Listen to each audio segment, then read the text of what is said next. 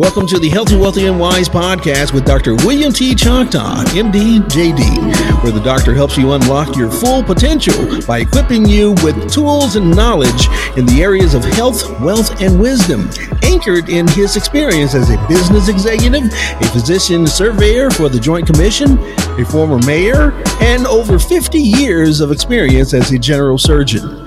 You've got questions, he's got answers. So let's get started. Here's Dr. William T. Choctaw, MD, JD. Ladies and gentlemen, we have a very, very special guest, Brother Keith Hanson, who we've known for a number of years, but who's been involved with some very unique activities, specifically involving education and involving our youth. And because we were so impressed with the work that he has done, we invited him to join us on Healthy Wealth and Wise podcast, and he graciously agreed for him to share some of that. This is about leadership, and this is this podcast is part of our leadership masterclass. And so our hope is that as you listen to the work of uh, Brother Hanson and other leaders, that you too will be inspired to do something like what he's doing, or to certainly assist him or help him in doing uh, what he has been doing. So, uh, welcome again, Brother Hanson. Thank you. It's good to be here. Thank you. So, why don't we start off with just real basic stuff like so tell us about yourself well um, I've been involved uh, with the youth. One of the things we were speaking about was youth and education. And I've been at the church there for over 32 years.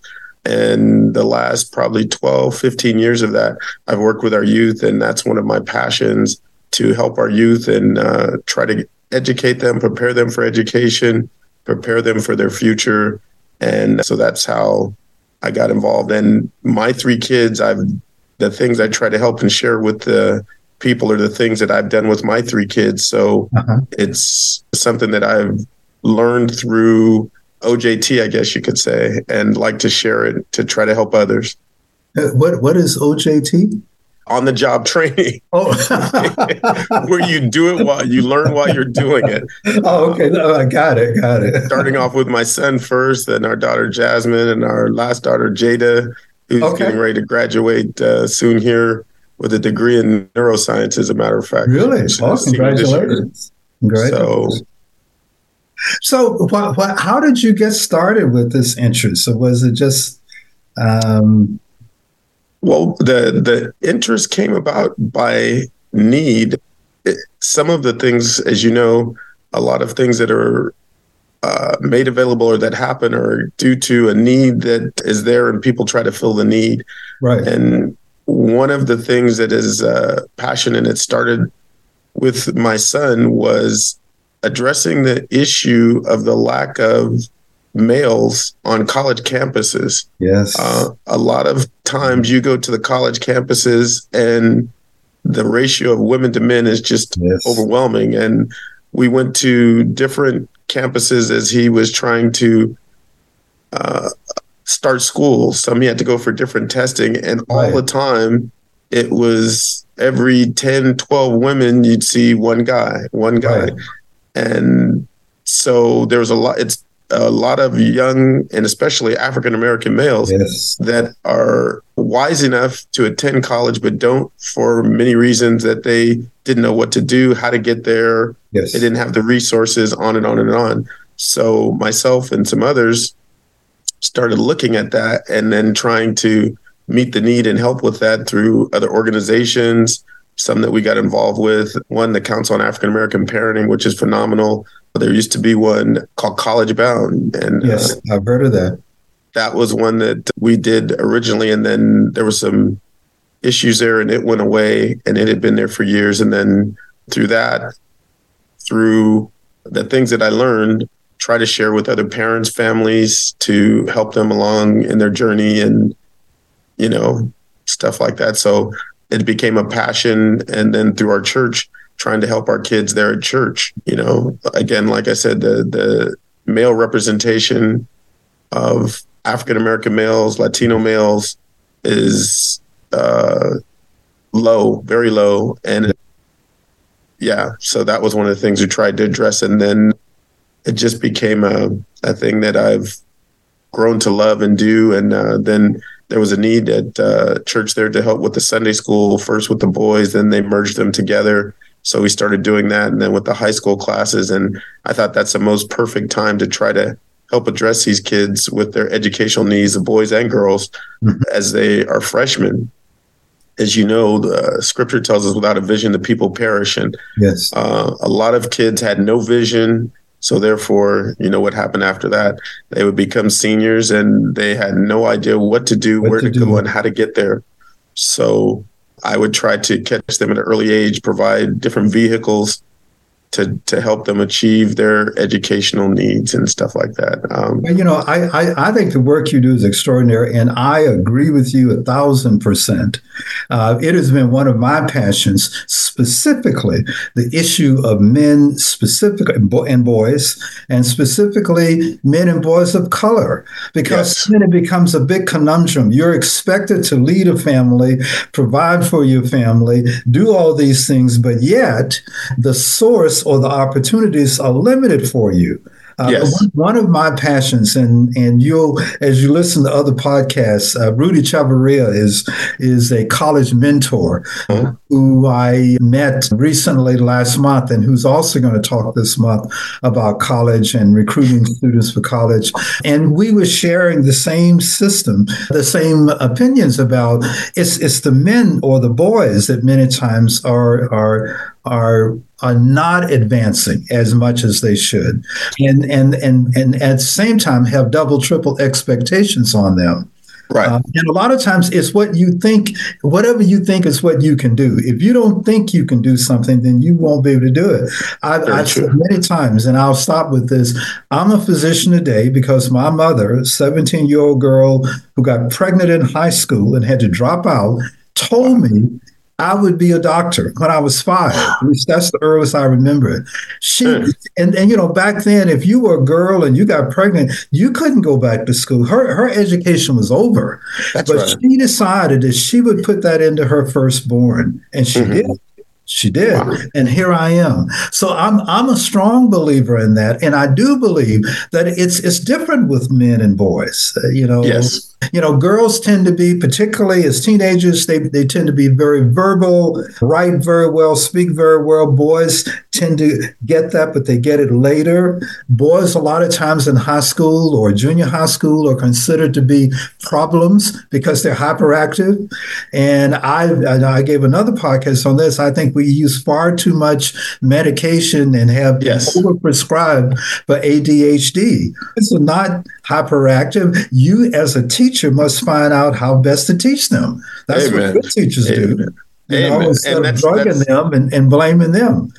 That's exactly true. Uh, one of the key things, well, one of the things is, is that, like you said, some kids get diagnosed as uh, ADHD, this, that, and the other. But I, one of the things I try to tell our children first and foremost that they have to take ownership of their education and they have to be the driving force. They have to be their own advocate for it. When they go to school it's that teacher's job as you said to quote unquote teach. But many times some will have instructors and not teachers. And you need to when you roll in there first you need to do an assessment to find out do I have a, an instructor or a teacher that's really willing to work with me, help me, and get me where I need to go? And then, depending on the subject, and the skill of that individual, they can make it entertaining and exciting to where you won't have these kids that are hyperactive, quote unquote, the disruptions in the class. I can think uh, when I was in high school, went to San Dimas High School, and there was a, a history teacher of all things that she had a wide range of kids that nobody else would deal with in that class, but they came in there, they performed, and they did what she did because she made it interesting and she taught. She yeah. taught us a lot of world history stuff. She taught us about you know different maps and countries and a lot she was before she became a teacher a lot of the places she went she was a nun and traveled there doing mission work so she had first person knowledge and she captivated the audience she had expectations for you when you came in there. She yes. set goals for you to learn and for you to do, and people rose to the occasion. And it, it, I saw it then as a kid, and then 1984 when I was in West Germany, accepted the Lord, became a Christian. The church I went to, the same thing. That pastor had expectations for us to learn and what he expected us to do, and he taught as though we were in a college. So you rose to that occasion and you became what they wanted you to do. So again, what you said, many of our kids, they're not problems. They just have to, like you said, people have to take an interest, whether through the parents or the teachers, and find out what they're interested in, meet that need, and they will soar. I think of two girls at our church there. They were doing poorly in school. They didn't like going to mm-hmm. school. And I asked them, as their Sunday school teacher, what is the reason with the they said that they were bored, they didn't like what was being taught, the curriculum, this, that, and the other. And I said, What interests you? And both of them, one was saying theater, the other said music and theater or this, that, and the other. So I talked to their parents and had them go to the performing arts high school at Cal State LA. And they I would awesome. see them because I ride the train in the morning into Union Station. I would see them on the train excited about going to school. They would go there, they thrived, they soared. They went on to college. They both, I believe, went to the new school in New York for performing arts and things yes. like this. But just that switch changed their love for education and their excitement about going to school you know? So a lot of times uh, people have to put in the work again whether the parents the teachers to try to meet the needs of those kids and keep them stimulated and keep them uh, you know learning. Otherwise you know they're gonna they're not gonna do well.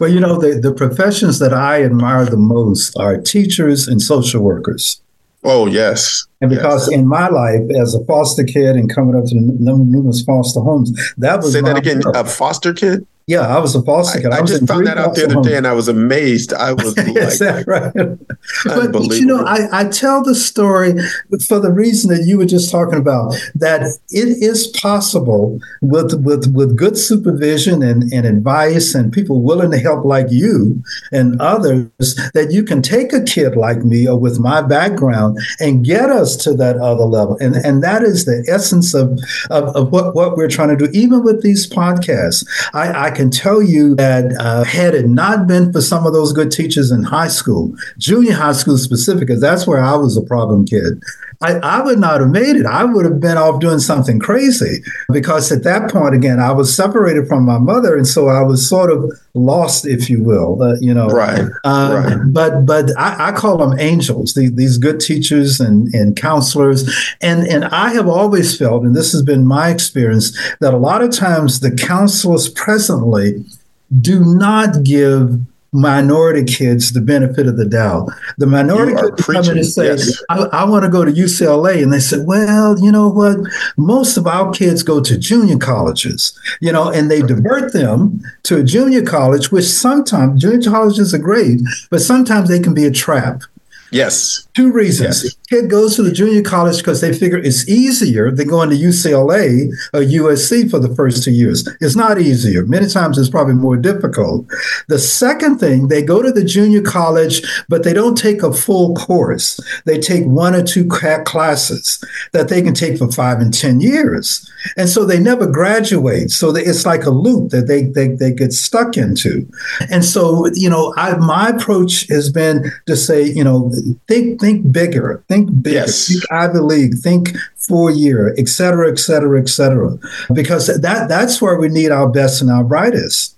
Do you do you ever realize, and I realized it, especially when I was in the military, that and then I started putting my mind on rewind, thinking about most of the people I know from the Midwest and especially down the South going to the East Coast, mm-hmm. their kids don't go to junior college. They expect them. It is an expected thing that yes. once you graduate high school, you are going to a university. Yes. And that's the way it is. And that's just the way they roll. And that's just how they do. Out here, it is a big thing to go to junior college. But what I tell students now, what I tell our youth, if they have the academic wherewithal and if they are at the at grade levels and things that they are acceptable or accepted how can I say it? If they have their A through G requirements and things tight right, and right, that right. three point average up to where they're able to be accepted to a four year college, then yes. that's what they need to do by Absolutely. any means necessary. Absolutely. I tell them about that there are so many ways for you to get there and pay for your school. A lot of kids, I tell them, you know, some say their parents make too much money, and I tell them that there's a difference between need-based scholarships and merit-based scholarships. Yes. My daughters and even my son, but the daughters especially were on fire with it. Whenever they found out about a scholarship that was available, they were on it. They were on it. And they had money flowing. My youngest daughter even did it the best before she was a freshman she had mm-hmm. over like $6,500 wow. in scholarship money. And then she was in our Inland Valley newspaper this year in December. She was one of the first recipients of one of the scholarships she got that was renewable. Every year that you're in college, you show them your, your classes and they give you another yes. stipend of money yes. for every year you're there. So there's, I tell them, don't let money be a restriction from you Absolutely. getting educated. Absolutely. And I think it's very important if they're able to go to a four year college or go to college at all, the first year that they're able to go, I think it is imperative that they be on the college campus so that they're able to learn how to matriculate through all yeah. the different things that are there, learn to utilize all the resources that are there, learn to, you know, to take care of business all the way around. Right. right. You know, so it's it's I tell them first and foremost, uh, and this is why I think reach back at a at a freshman age and try to put in their mind that you need to do these things. I'll tell you this real quick, and this is something that I learned years back, and I was staggered. One of the ladies I work with, her daughter, um, we were working a Saturday, and she was our CI, our chief information officer, and she brought the daughter with her. And she was going to her office, and the daughter wanted to stay there where we were loading software on computers and stuff like this. And right. so the little girl sat there, and she says, she started talking with us, and somebody asked her, "What do you want to be when you grow up?" And she said this. This little girl was eight years old, and uh, she said, "After I finished college, I want what what what." And I didn't hear anything she said. I was like, at eight years old, there was no question of if I go, I hope to get in. I'm going to try to go. I'd yeah. like to. It's a thought. I don't know what to do.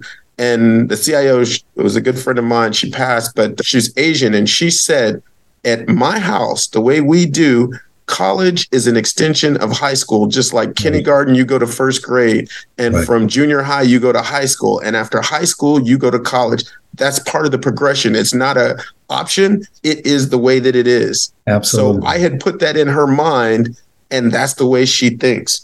And i was like the power of that was phenomenal. Well i was blessed to see this young girl graduate high school. She went on to harvey mudd. She got a, a degree in engineering okay. electrical engineering and then she always had a passion for teaching and missions. And again, like I said, she was Asian, but her her country she wanted to go to always was to Africa. So okay. she went, I believe, with the Peace Corps for a year or two and taught math and stuff, and then came back, got her master's degree. But I still remembered from an eight year old little girl told me that after I finish high school, I mean, after I finish college, I want to be an engineer. I want all these things. And it was already done in her mind. Yeah. So the power of that at eight lived out through her life and it did what she thought. Well, as I said, for me, it started at five. And yes. one of the things that I do when I talk to young people, and particularly young people who who maybe have not had it easy through life early on, you know, uh-huh. pregnancies and other types of things, that that parents are extraordinarily powerful with their children. Yes. Uh, yes. that, that, and and I tell them, I said, be careful what you say to your children, because what you say, you you can you can make occur, good or bad. Right. You know, right. you can say, John, you will become a doctor. You will be a doctor. Or you can say, John, you're you're no good, you're bad, blah, blah, blah, blah, blah, blah. So I tell parents, I say, use your words carefully. Yes, you can discipline your child, but do it in a way that does not defeat their their character at all. I Rick, exactly. just to share a real quick uh, example, as you were saying, I, I, have six. My wife and I have six grandkids, and that's Amen. that's the world, just a beautiful world. And my oldest grandson is named Vincent. And mm-hmm. Vincent was having some challenges in junior high school. Vincent lives in Chula Vista, California, with his dad, my son Preston. So my so my son called me and said, you know, Dad, you know, would, would you have a conversation with Vincent? Blah blah blah blah blah blah blah blah blah. And I said, no problem. So I I, I talked my son and I said, why, why don't you let me let him visit us for a week? And so I, he, I, uh, he came up and, and good kid basically, but it was same basic thing about teacher doesn't like me, teacher's mean, teacher's bad. And I, I sort of looked at him and he's, uh, what was he, probably like about 14. And I said, Vincent, nobody cares. Nobody cares. I said, you're, you're going to have good teachers and you're going to have bad teachers. No, nobody cares if your teacher is a good teacher or a bad teacher. I said, the issue is, what are you going to do? That's what, right. What are you going to do? And I was able to, I, I think we were able to have a conversation where he understood it was up to him that you know the, the quality of the teacher itself it, it, doesn't really matter. Some will help him some will not help him but it's basically a wash. And you know now he's he's he's applying to college 3.8 average and Amen. you know a scholar uh, he's a soccer aficionado at his high school. And so so he's he started he'll be starting college next year. Next okay year. good. Where's he going to go to well, he's he's applying to all the UC schools um, and and maybe some schools outside of, of UC.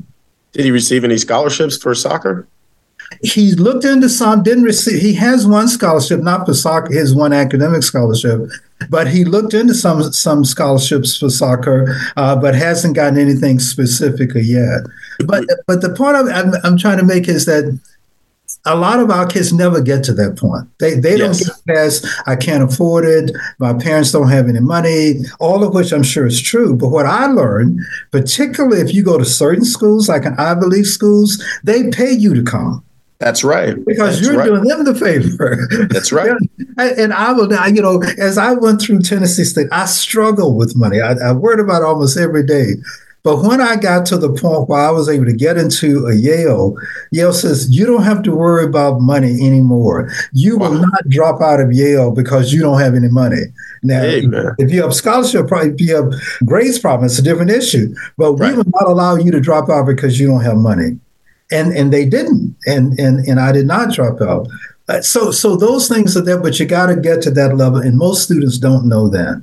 They don't. One, one of the things, and to your point there about just what you said could have ignited something in him that will will help him soar for the rest of their life. I always say uh, it's an aeronautical thing that your attitude will determine your altitude, yeah. and yeah. your altitude is pointed up and you're excited about it and interested in it, you're going to yeah. soar and hit the clouds. I think of one of the things that you talked about the power of persuasion and what we say to propel our kids into greatness. I always tell the youth about the bicycle. I said, as a kid, you look at that contraption and you know you have no business riding that thing. You don't know how to do it. You could fall. It's dangerous. you could get caught up in the gears and the spokes and all this.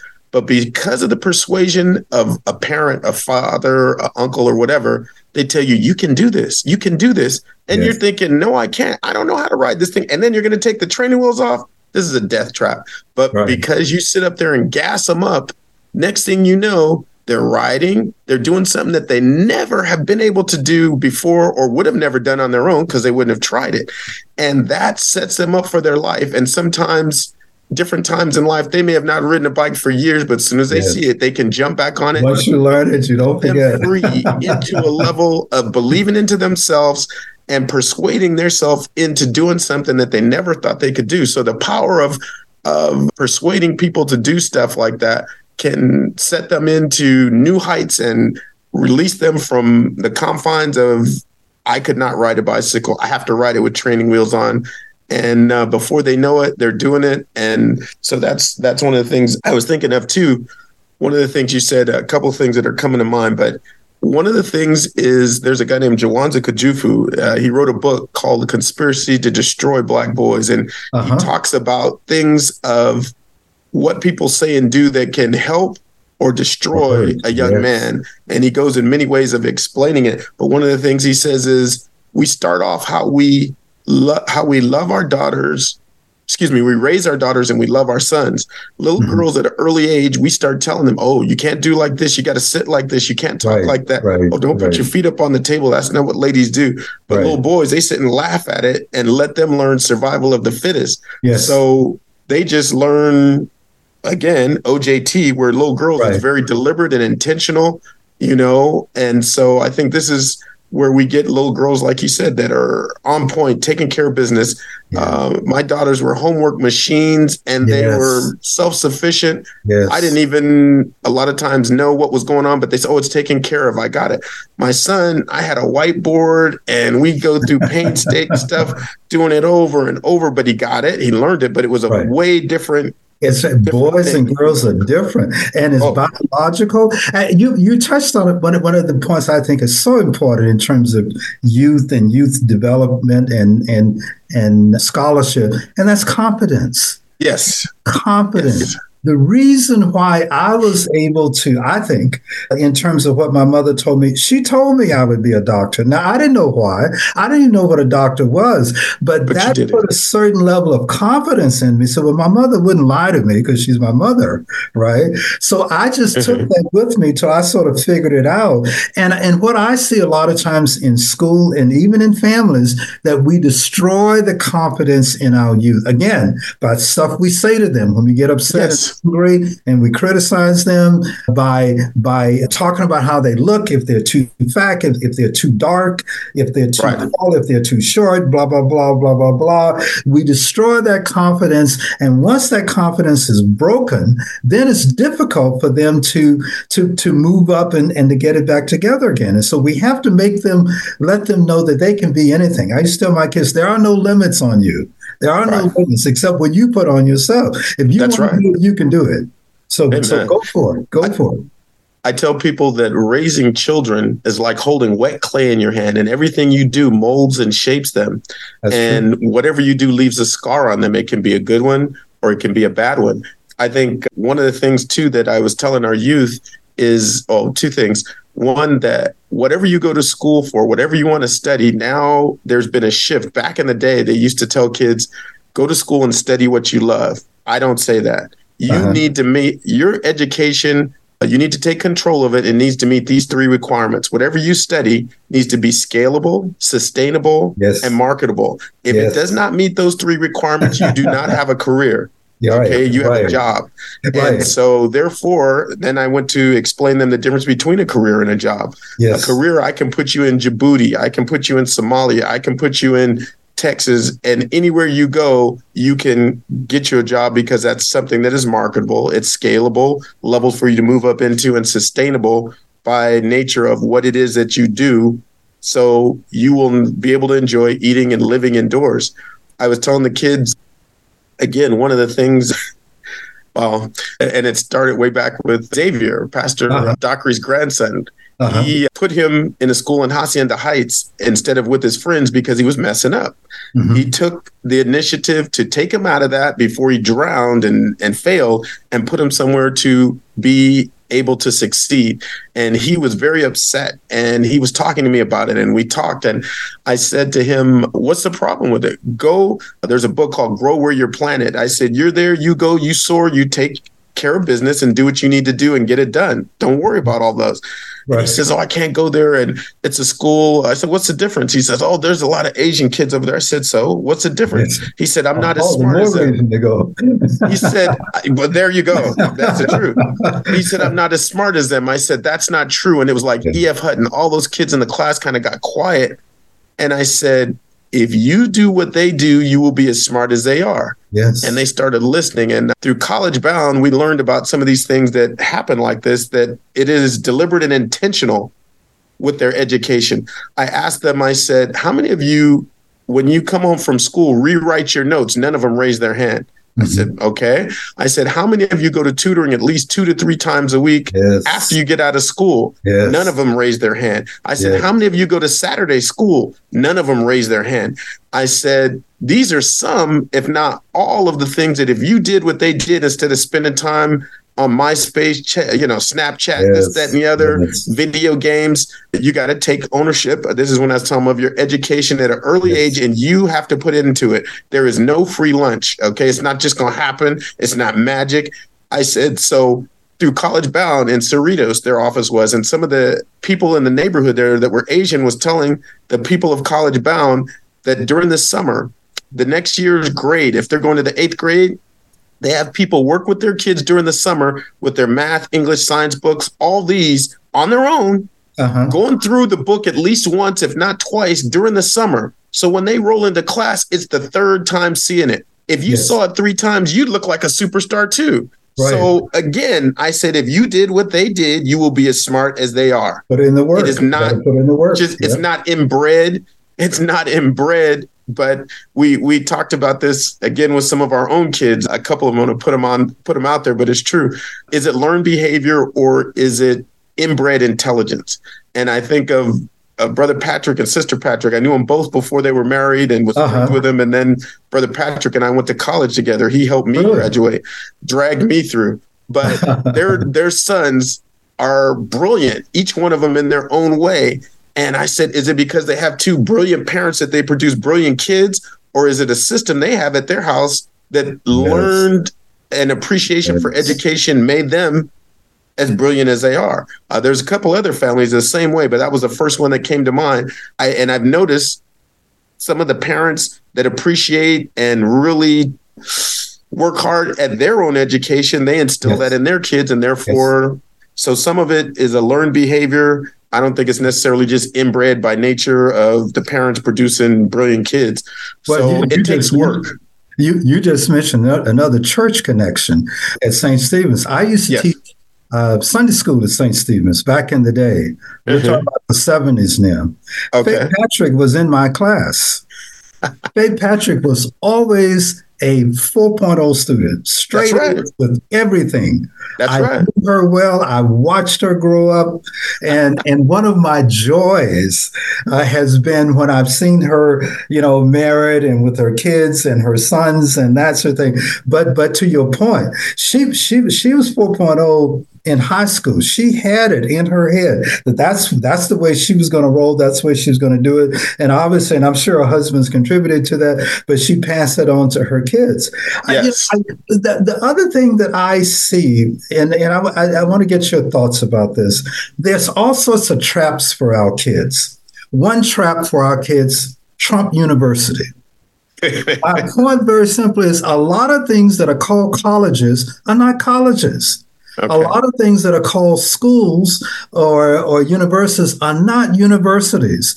And, and, and what it does, it destroys the very best and brightest of our young people who barely get through high school, scrape together a few dollars, take out loans, whatever, whatever, whatever, and go to XYZ school, you know, to get a certificate, but can't, going back to your point, can't do anything with that certificate you know mm-hmm. and even some of them are told that it's a college it's not a college it's not a college or a university I, and so there, there, there are even traps that work against our kids, even the ones who try. Parents try. And a lot of times parents don't know. If they've not been right. enough to go through that, that experience, they don't know what that's like. And so many times it ends up being a double, triple whammy for our kids, particularly minority kids and particularly minority male kids. Yes. I think one of the the things we have to be willing and I try to more to share the knowledge when we have it as well as the parents have to be willing to receive it and do something with it. Uh, next week uh, I think it's next week, February 10th, the Black College Expo is coming up. And back in the day, uh, when my kids would go, a lot of times I would take boatloads, truckloads of the kids if yes. the parents, oh, they're too yes. busy, this, that, and the other. I want them to go by any means necessary, yes. see what's there, learn and have that experience and see what's out there. But the parent involvement is paramount. I have a relative, her daughter is a brilliant girl.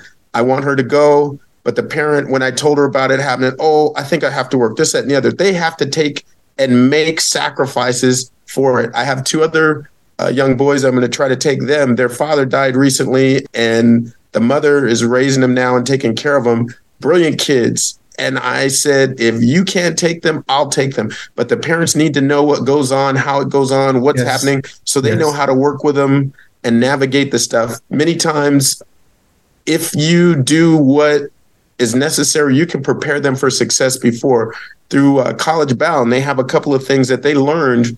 I mean, not College Bound, Council on African American Parenting, mm-hmm. that training up African American boys and helping them excel in math will give them the confidence to do yes. anything and everything. So yes. they have a program on Saturdays they do at uh, UC Riverside. As a matter of fact, my daughter Jada, who's very good with math, is one of one of my sons graduated from UC Riverside. Did he? He's a yep, good kid. Your oldest son, yeah. And they work with the kids and help them tutor them with their current math, but prepare them for their next year's math so that during the summer, they take a six weeks class with adults. They're sitting in the first two rows. They have these t-shirts that they wear they have certain things they have to do. They have mandatory tutoring with a person before they go to class and that propels there was uh, one of them chris okiani this kid was below junior high and taking college level classes with adults but because of the preparation they did he soared okay? And some of these adults were tripping that i'm grown and these young kids in these first two rows are killing the math but they put in a lot of work with they them. work and so it propels them when they do it for six weeks it gets their next year's math out of the way my son the first year he did it and he went to Etiwanda high school i went back and showed them what he had done and i caught all kind of problems i had to go to the because they were like this is something that quote unquote most kids they didn't want to say African American kids don't do during the summer. They don't take extra classes, so they were. You got to do that. This is I did normal. during the summer. Yep. This is not. yeah, they would say this is not normal. This is, and I'm like, okay, but it's not illegal and I had to fight with them. But after going through the motions and they saw what was happening, then it was well received. And they gave them the next year's credit and propelled them so that you finish calculus before you graduate. So there was no question about are your math skills good enough to get you into college? And that was a big problem for African American boys. So again, it takes work. We was going to Saturday school. We go to the program that's on Sunday. These things take work, sacrifice, in order to to make it possible so that you can matriculate through your years of freshman this that and the other and little things that you learn and and transfer to these kids along the way to help them be successful. Uh, right now there's a huge number well not a huge a large number of african american boys that get into college as freshmen but by the time the four years is over they vanish. They right. they yes. Because you got to graduate. just so going to college alone is not enough. You got to graduate. Correct. That's the other thing we have to address and help them make wise choices and keep their skills together where they don't fall apart. I think of one of our young boys who did that, and I had him in high school. He was going to Grambling, and all of a sudden he called me and was telling me there was some problems, and I didn't know what happened. Thought he ran out of money, but that wasn't a problem. It was academics. But mm-hmm. his backup plan was to go in the service. He went in the Air Force. He soared and is killing it and doing great. Mm-hmm. So he had enough wherewithal to know that the toilet was getting ready to flush on what he was doing, but he had a plan to do something else, right, rescue himself, and keep going forward, which he did. Thank you for listening to this episode of the Healthy, Wealthy, and Wise podcast with Dr. William T. Choctaw, MD, JD. Be sure to check out other great episodes covering areas of health, wealth, and wisdom at thwwp.com. And while you're there, be sure to check out the books, blogs, and other literature in your preferred format. And don't forget to leave a review, subscribe, share, and support the podcast. That's at thwwp.com. You've been listening to the Healthy, Wealthy, and Wise podcast with Dr. William T. Choctaw, MD, JD.